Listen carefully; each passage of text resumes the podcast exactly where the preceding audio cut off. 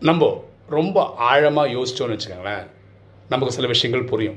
நம்மக்கிட்ட என்ன கெட்ட பழக்கம் இருக்குது அதை எப்படி சரி செய்கிறது அதை ஏன் சரி செய்யணும் இப்படி எல்லாம் தெரிஞ்சும் நம்ம ஏன் திருந்தாமல் இருக்கோம்?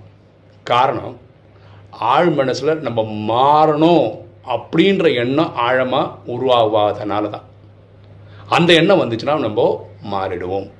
எண்ணம் போல் வாழ்வு.